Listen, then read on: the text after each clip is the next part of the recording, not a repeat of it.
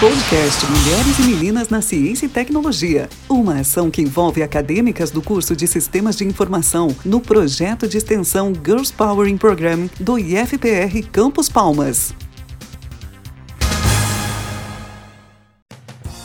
Olá, eu sou a Tássila e no quarto episódio do podcast Mulheres e Meninas na Ciência e Tecnologia vou contar um pouco da história de uma das mulheres mais extraordinárias e inspiradoras que mudou o mundo através da ciência.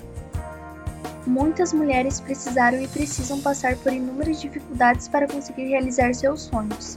Uma delas foi Caroline Lucrécia Ruschel, que nasceu em 1750, na Alemanha. Treinada para ser uma governanta, Caroline Lucrécia foi a primeira mulher astrônoma profissional e uma das primeiras a receber por seu trabalho científico.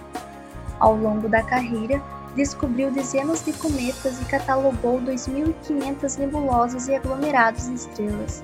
Após a morte do pai, seu irmão William decidiu que ele e a irmã deveriam ir para a Inglaterra.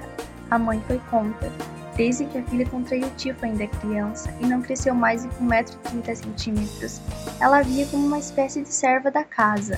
Além de cuidar dos afazeres domésticos, Herschel aprendeu música e matemática, até que seu irmão William se interessou pela astronomia.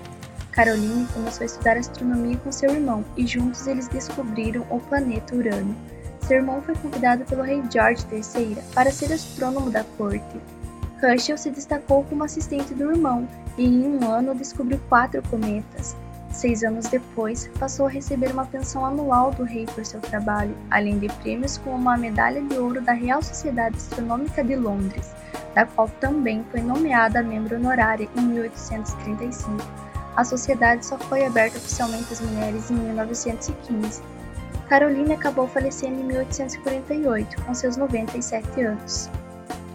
Gostou de conhecer um pouco da história dessa cientista? Fique atento para os próximos episódios do podcast Mulheres e Meninas na Ciência e Tecnologia.